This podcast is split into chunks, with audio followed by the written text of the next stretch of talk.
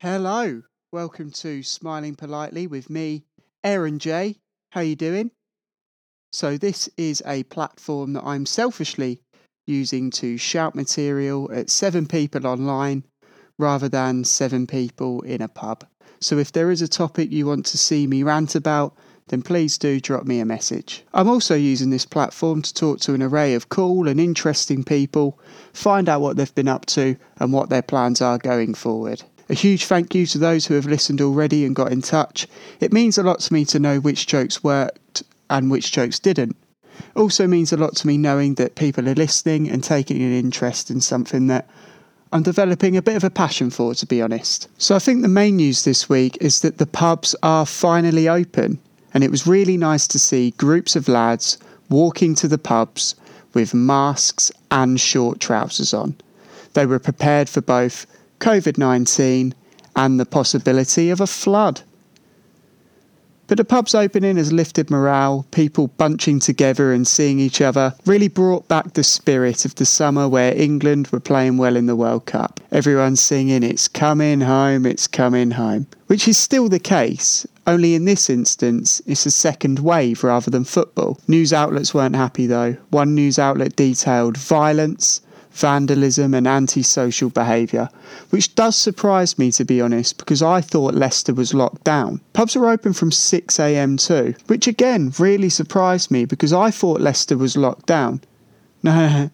But the only time it's acceptable to be drinking at 6am is if you're in an airport, let's be honest. Also in the news, the government have decided to stop mobile phone brand Huawei from using its 5G network due to concerns regarding their affiliation to the Chinese government and potential data breaches. To be fair, Huawei have always been a bit evil as they exclusively only brought out phones that weren't compatible with any other brand of charger. There are concerns that your location data can be tracked.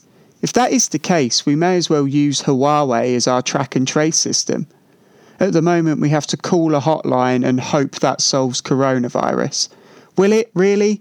Will ringing someone up really solve the coronavirus crisis? Like, I don't see how that can happen when the phone calls I make rarely get my food order right. The latest model of Huawei comes with a zoom lens, which means every time you take a photo, you have to wave frantically at the screen until the sound starts working. I don't have a Huawei personally, I have a Motorola which is essentially the iPhone of the early 2000s. And a big concern about Huawei is that they can monitor the messages you send and receive, as well as the photo gallery, which I think is the main reason behind Boris's U turn. Not that I'd want that to be the case for the sake of our nation's modesty. However, I'd love to see the headline Hung Parliament. Kanye West has also announced he intends to run for president. It'd be really funny if he won and Taylor Swift just appeared from nowhere, being like, Yo, Kanye, I'ma let you finish. But Joe Biden ran one of the best candidacies of all time. It'd also be quite funny if Kanye hit a wave of support like I can imagine Ray J popping up out of nowhere saying he hit it first. Also in the news this week, Irish PM Leo Varadkar has been heavily criticised for quoting Mean Girls in one of his speeches. If there's anyone who screams strong and stable, it's Lindsay Lohan. That's not a joke, by the way. I can genuinely see her screaming that. But Leo Varadkar's put his foot in it. Leo Varadkar, I think, is a fantastic name too. It sounds like an off brand cologne you'd get from the market. The idea of politicians using pop culture references to boost their own stock. Like Boris has done this too throughout this whole lockdown situation. He keeps saying that we're all in this together, all in this together. That was in High School Musical. What will he say next? Someone asks him, Hey Boris, how much debt are we going to be in after lockdown? And he just goes, Oh, ah, just a little bit. This week's topic is toxic masculinity. And a huge thanks to Jake Steers for stitching me up with that category. And I say that because toxic masculinity isn't something that I necessarily understood growing up. In Ipswich, toxic masculinity is a cocktail you can get from Vodka Revolutions. I think toxic masculinity is more apparent on nights out too. I think people are more aggressive, I was out once on a bank holiday Sunday and I saw a guy tell someone that he was going to knock him into next week. And he didn't find it remotely funny at all when I said to wait until midnight. But I think the image of toxic masculinity can be portrayed by those groups of lads that you get on a night out, that they each sort of go in on a bottle of Grey Goose in the club and then pose with the bottle for a photo. Each of them pointing at the bottle to show off the fact that they can afford to part with £8 each. I've seen that done in Ipswich, but with a bottle of Beck's. And I always wonder on nights out too why is a taxi rank called a taxi rank? I always wondered that until I saw how the people behaved in one. I think toxic masculinity is definitely more apparent on the road too. Uh, the guys who pose with the bottle of Grey Goose are definitely the guys who rev their car engines in a supermarket car park. I tried riding a motorbike because, you know, I scream rebel. I thought it'd gain me some man points. It didn't. Uh, but they are really handy for weaving in and out of lanes. But you do look a tool doing it in Asda. I experience a bit of the downside of lad culture too, as I have long hair. Uh, typically, lads, lads, lads can't handle a guy with long hair, so I get called names such as girl or David Seaman's love child. My hair is the length of a woman who persistently wants to speak to the manager of a shop or restaurant. I have long hair though. I have long hair. I like having long hair. I like the look. Famous people have had long hair in the past, like Jesus. Although, judging by the treatment I've had for having long hair, I don't think it's a stretch to think that one of the reasons for his crucifixion was down to his hair length. So, my guest this week is comedian TK Wallace. TK Wallace is a very new comedian that has very quickly taken to performing stand up comedy so naturally. And I thought it'd be really good to hear from someone that is just beginning their career in comedy. So please enjoy the wonderful chat that I've had with TK Wallace.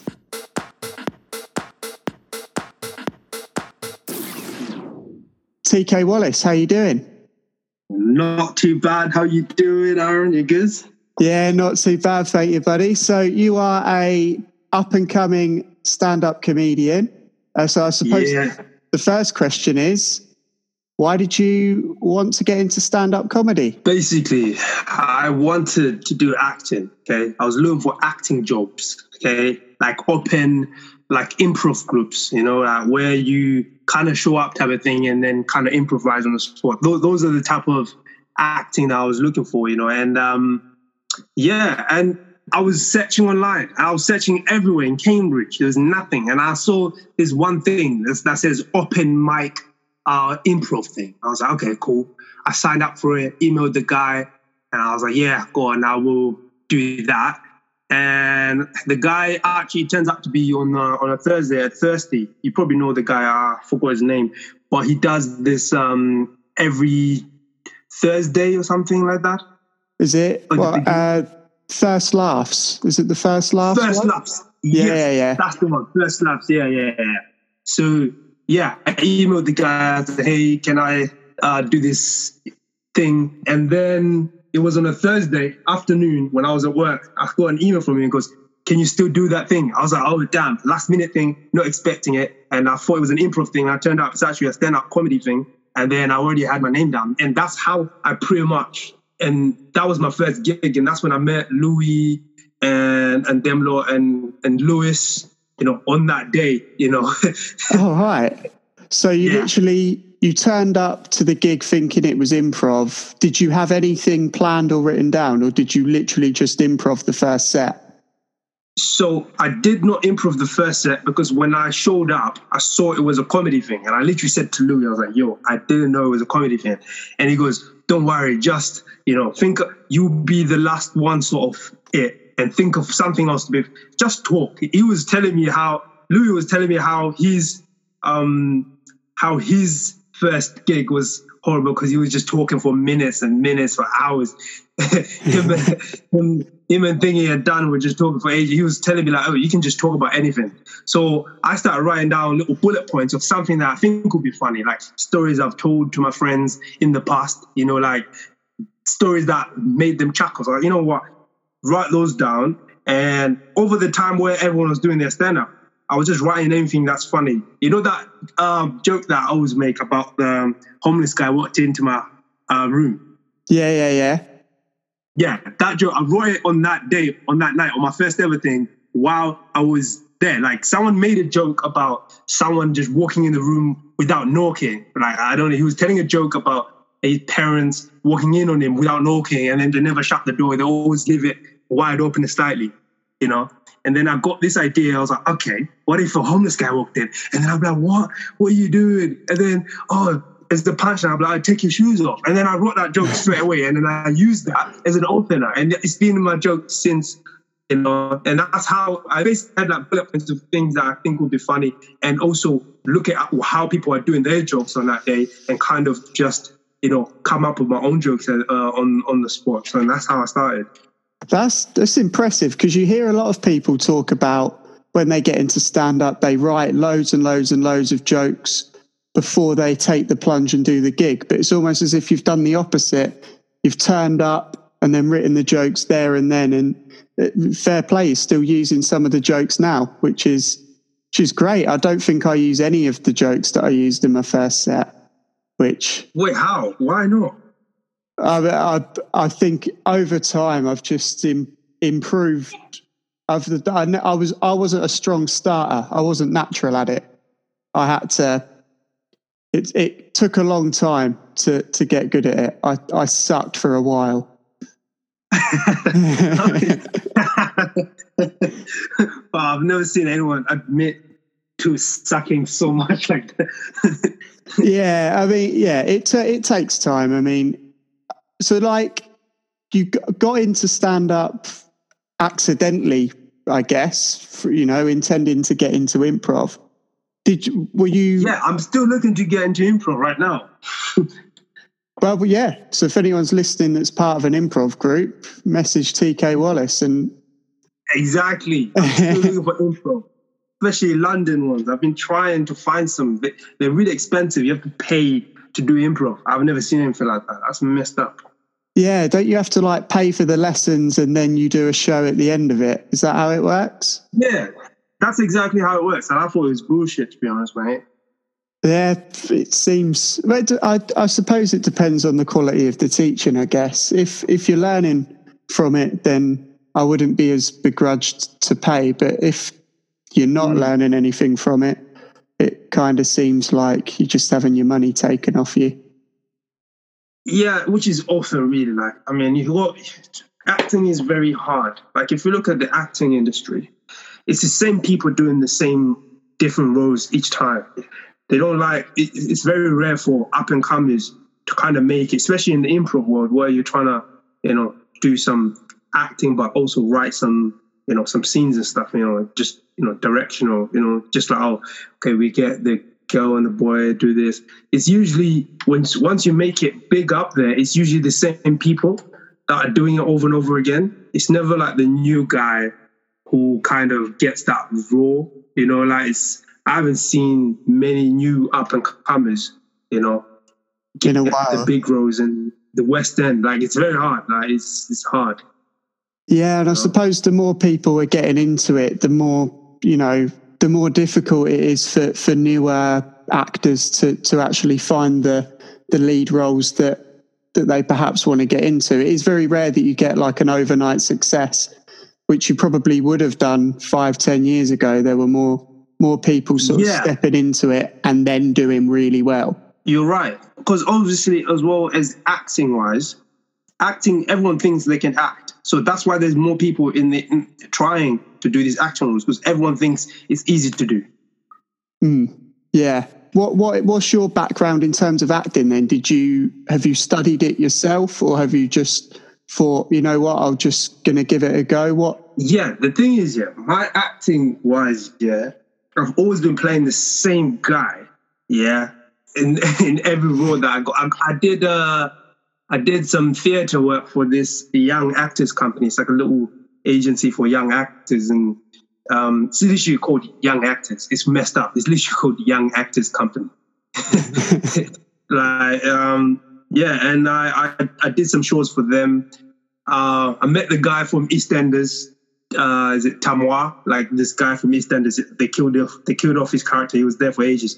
He was a product of that company, so he came over and he he kind of gave me some advice. And I, I thought I was going to make it as an actor, but I always wanted something in between. I wanted to be like a comedy actor.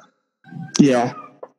It is, and it's hard to get that because acting is either very serious or if it's comedy, you have to be really, really good and you have to do all these auditions. So that's why I kind of made it up, kind of went to doing stand up because I can create my own scenes. You know, I'm basically acting on stage. So this whole, you see me, I'm always going, take your wife, take your wife. I put it on as if like, oh, I'm acting. You know, it's like, you know, five minutes. It's like a five minute TV show type of thing. Comedy Yeah. TV show for five minutes. And that's how I look at it in that sense because I can't, you know, I can't really get into comedy acting at the moment. Yeah, I, I think the, the good thing about doing stand up as well is is like you've said, you're in control of your own material. You're able to the only person that has a say on what you're putting out there is you. You don't have to go through the rigmarole of of rehearsals and auditions and having someone else add notes Yeah. to what it is you're doing. It's literally just you Yeah. putting it out there, which I think's a, a huge plus of stand up comedy. Yeah, yeah, definitely, definitely, man. And everyone's got their different style that I've seen. In I, I like watching stand-up comedy when I go on gigs. I watch a different style. I see your style. Your, I've never seen anyone who is extremely laid back. On a, I've never seen that before. Where people, someone is like so relaxed, where you speak and then you just chill a little bit, and everything is going well. Everyone's laughing, and you're just taking these moments where you just kind of breathe and even drink for a bit. I, I just most guys are really all over the place, kind of like yeah, they want to just put it all out there, you know. I think it comes with time as well. I mean, you, like you say, you see a lot of people that that they go up and they're just everywhere. You know, they, they've got to make. Yeah, They Yeah. don't want those dead spots of silence because you know it could easily veer off course. And I think as you get more comfortable with gigs, the silences Mm. become far less uncomfortable, and you're you just settle into it. So I think it just comes with time and just the sheer amount of gigs that you do. It yeah, it just kind of happens. But you mentioned like you watch a lot of stand up comedy now as as a comic. Did you watch much of it before that first gig? Were you were you a fan of stand up comedy? it's actually a good question, you know, because I before this doing the stand-up thing, I only watch what everyone watches. Like the normal average person has seen Kevin Hart. We've all seen Kevin Hart. Yeah. You know, say it with your chest. Say it, you know, we've all seen that. You Yeah. know, where he does those little jokes like, oh no, she wasn't ready. You know, we, we've all seen that. You know, I've, I've basically, I saw the the norm. Like I did, I, I didn't look for it. You know, like what I do now. Like now I actually look up more like average, like amateur type of. Those are the people I'm looking for. You know, the, the up and comers, like especially live at the Apollo. Like I watch all the up and coming guys. But before then, I only watch the ones that they popped up on my feed on Facebook or Instagram, where uh, I feel like if I could tell you exactly what I watched before I did stand up, I would say Kevin Hart, watched him, Yeah. and Trevor, Trevor Noah. I watched Trevor Noah because he's from similar country to me, and the jokes he was telling were just were just hilarious. It was just you know, it was just I thought it was funny when he was talking about how he you know came being raised in Africa and stuff. I thought that was that's why I take some of my my material now from you know like Africa wise and kind of trying to you know use that Trevor Noah effect. And Yeah. who else? And Eddie Murphy. So basically, Eddie Murphy, Kevin Hart, and Bill Bill Bill uh, Bill Burr. Is it Bill Burr or Bill, Bill Burr? Burr, Bill Burr, yeah, yeah. Yes, I watched him as well because I thought it was hilarious. I remember watching him the time, but this is like back in 2015. So Bill Burr, and then and then there's this guy called he's a I forgot his name now. Um, he he's a savage basically, and he dated Amy Schumer for a bit. Uh, Dated Amy Schumer for a bit. dated Amy Schumer. Hmm. He's he's, a savage. He's he just basically d- does jokes about uh you know just dark humor pretty much. I'll probably Yeah. send you his name afterwards, but he's that's pretty much all the people I, I saw that I could remember before then. It's interesting as well because obviously, other than Trevor Noah, you've you've listed all US comics as well, and that's that's something that a lot of acts that get into stand up do tend to favor a lot of the US comics, but the style is so different to the style Way of comedy that you get in the UK. Damn, that's a good spot. That's actually a very good spot, you know. Because I mean, in in the US, I mean, a lot of the comics that you get from the US, Yeah. they go longer. You know, the the stories are longer. They drag it out. Whereas in the UK, it tends to be a lot more concise and a lot more focused on jokes as opposed to stories. I think. Yeah, I've never noticed observation. Huh. That's interesting. But I, th- I. I think now you've said that, you know, having seen your set, your set is focused on stories. It's lots of little jokes within a larger narrative. So it, it makes sense that you're influenced by those sorts of comics, I think. Yeah, yeah. It makes I never man, I never looked at it in that way at all. Like now that I think about it, most of the comics I see are actually American. And it, it does if if it if it if it works for you, it works. But it can work against you sometimes because I've been in I've been in some crowds that you know, I for the last since I started doing stand up that first time in October, I did over 60 to 70. I was doing a lot of gigs and I was going everywhere. Like when I'm I'm not even joking, I was going everywhere. Every time you guys message me, I'll be on it most of the times. I was just and then when you go to certain places, they don't really have time for stories, you know. You know, they kind of want to hear the quick one-liners, really. Yeah. Um, yeah, it could work against you on that point. Do you know what I'm saying? It it can, and I think it's it's it's those sorts of gigs that you then realise, okay, I need to write some shorter jokes so Yeah. that when it, when I'm in that situation again, I can deal with it. And I think that's how you get better as well, isn't it? Just by doing all those different gigs, working out Yeah. what different audiences are like, because there are different audiences, regardless of Mm. whether you're in Kent or Cambridge or Luton. They're all Mm. going to be different. They're all going to have different sort of senses of humour. So having those Yeah. different tools and different styles, it does come in handy, I think. It does. It does. I, I, I learned. I learned. Um, I don't know about you. Like, what what is the most difficult, the most difficult situation you've been in when you're doing stand up in, in in the recent memory you can remember? I I mean I'm never comf- that comfortable dealing with hecklers. I'm never I'm never that sure of it. I don't mind Mm. going into the audience, but Mm. I, I find that I haven't got that killer instinct to just shut someone down. I can deal with them and quiet them down a little bit, but I haven't got Yeah. that that other comics that I know they, they're able to just sort of kill it there and then, you know, you know, shut it down, move on. Yeah. I tend to drag it out. So I would say that's it's that area of stand up that I particularly struggle with is is just shutting someone up if they're a bit rowdy. Yeah. Yeah.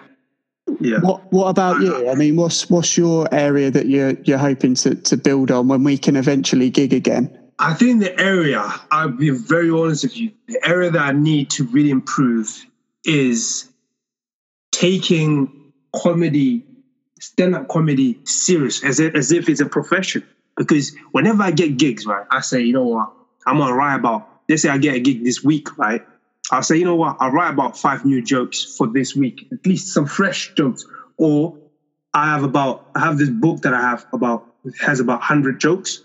So I kind of just go through those hundred jokes and then just kind of go through the middle part, and then I'll pick about twenty from the hundred and see if I could use them. So that's something that I've been doing since, but it's been fading. Okay, so now when I don't focus as much, where like I'm working and I'm busy, I didn't have time to go through my jokes. So I'll basically be like, on the day, literally on the day, that's what I'm like, okay, so these are the jokes I'm gonna use. Okay, so this one, this one, this one, this one, this one. And then I'll pick those jokes without even looking at the crowd and I, okay, what type of crowd this is. So I'm like kind of just juggling through.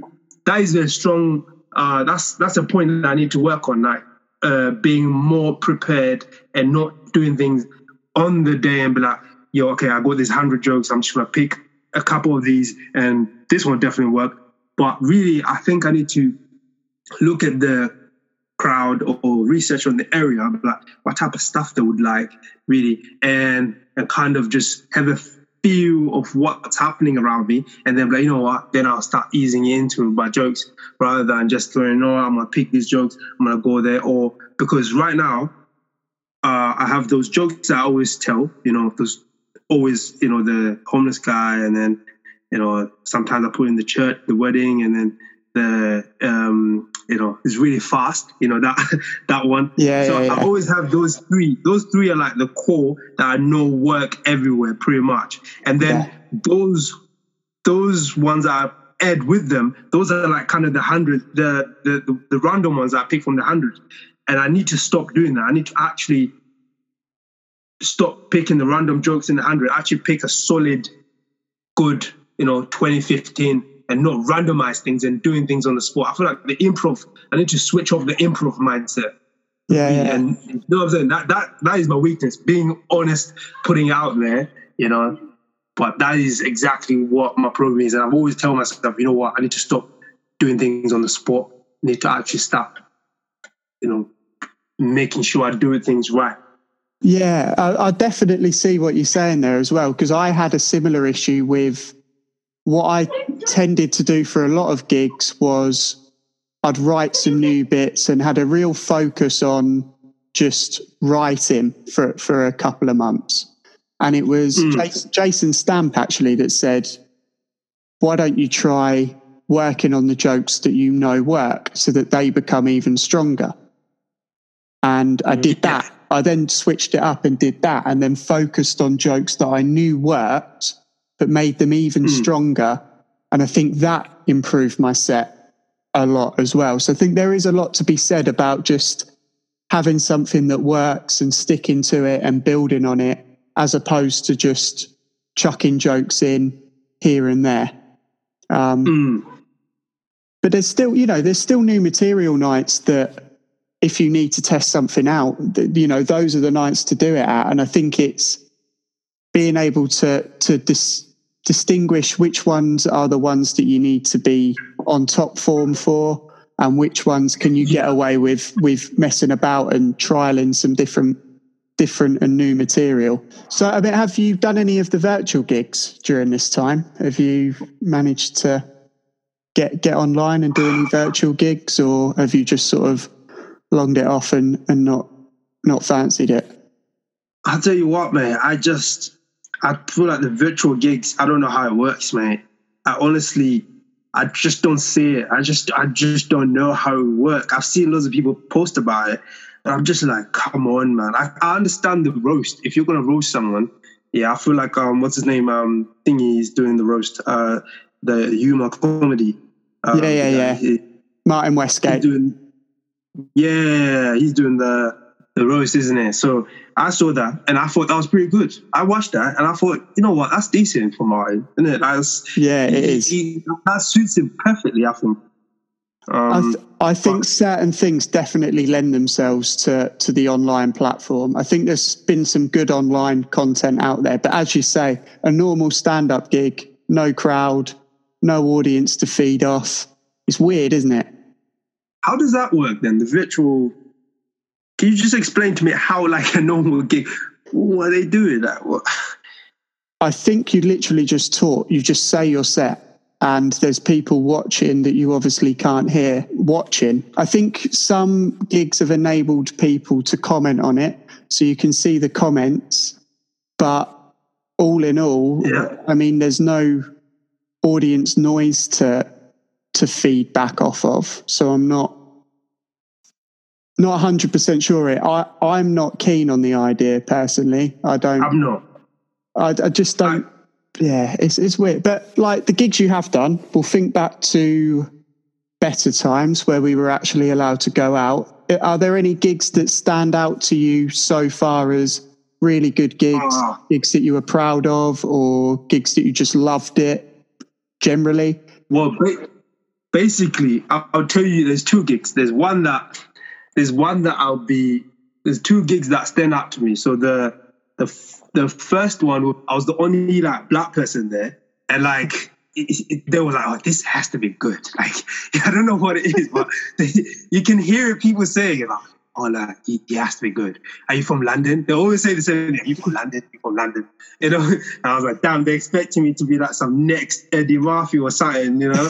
so I go on there, and PJ is already excited because he he was already excited. He goes, "Oh, I looked at your thingy. Oh yeah, I looked at your Facebook. Yeah, this this has to be good." So I sit there, and then I do my first joke. You know the you know the homeless guy. They love that. They literally love that, and I start dragging that out a bit more. You know, and then I did a couple more. I did over that. I, I up doing something like 17 minutes because I was having fun on there. It was really good, and I just liked that gig the most because that's when I was, you know, comfortable and I did a bit of crowd work, literally, not even just once, but I did it three times, you know, speaking to different people and coming out with good jokes. So I picked that as like the second best gig because it was as high pressure.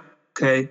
You know, I've never met PJ before. And he obviously, I don't know if you've done gigs with PJ, he always sends you like a like a review, like a you know, I don't know if you've done it. We sends your reviews, are your your good points and your bad points. I was like, oh, thanks. I didn't know it comes with a report as well, mate. yeah. So awesome, awesome. that yeah, that's the second part. The the best one would be you know Tom Albert. Yeah, I know Tom. Yeah, Via via Tom went to this gig for Martin. Yeah, Martin wasn't even there. It's uh, it's at Swaffham. I'm pretty sure you've been there before. I have been to Swaffham before. Yeah, Yeah, the the lion, the red lion, whatever. yeah, that's the Yeah. one. Yeah, Yeah.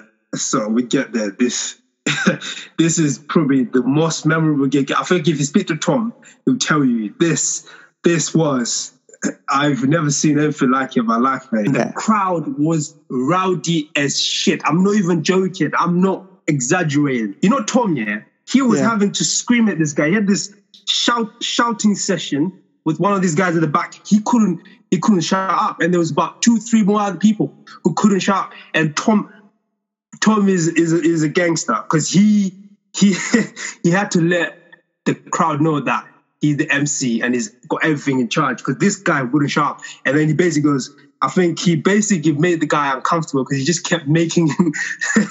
he's like, oh, it's because you got a small dick. It basically just make him look like a weak little child. And then eventually the guy got tired of Tom because Tom was just all over him, and everyone was end up laughing at the guy. So he he didn't want anything any smoke with Tom because Tom really shut him down completely. Immediately, that was like you know that sets the bar for everything. And I've already driven all the way to Swaffham, you know, and I'm like I can't change back, so I go on there. Immediately got heckled straight away. Not even it was literally just first line. I didn't even say I, I said hello, and they were like, "What? What? What you doing? What?" I was like, "What?"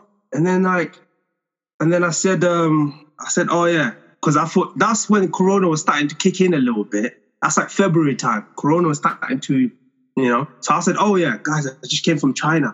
And then they, they didn't react well to that. Like, I, I, they're like, "What? Go back! Get out of here! Then get out! Get out!" And then I just kind of just gone on with it, and then I start making fun of the whole thing. And then yeah, like towards the end, everything was quiet, and literally those guys they loved it towards the end, and I literally um, what I saw from the first gig, where the guy got everyone's attention, even the bartender, is what I did. And to me, that even though it wasn't a lot of people, that is best gig I've ever done because I've managed to turn the rowdy people into a good crowd. And that's it. That's those are the two best gigs that I remember the most. Where if people want to find you on social media, where can they find you? It's at TK Wallace on Instagram, and then we've got TK Wallace on Facebook. Hit me up on that, and then TK Wallace on Twitter. You know, hit me up. I got something come up coming up. I'm gonna do like little short clips, uh, little short clips inside, maybe YouTube as well. So TK Wallace on YouTube. That's it. Awesome. TK Wallace, thank you very much, mate. It's a pleasure talking to you. Nah, thanks, mate. Thanks, Harry, man. Thanks. So that was comedian TK Wallace. I think I had a very good chat with TK, chatting about all things stand up comedy. If you're interested in getting involved and being a guest on the show, please do send me a message and follow us on Instagram too. Smiling Politely is on Instagram. Thank you very much for listening. And next week, please join in too, where we will have yet another exciting guest. Take care.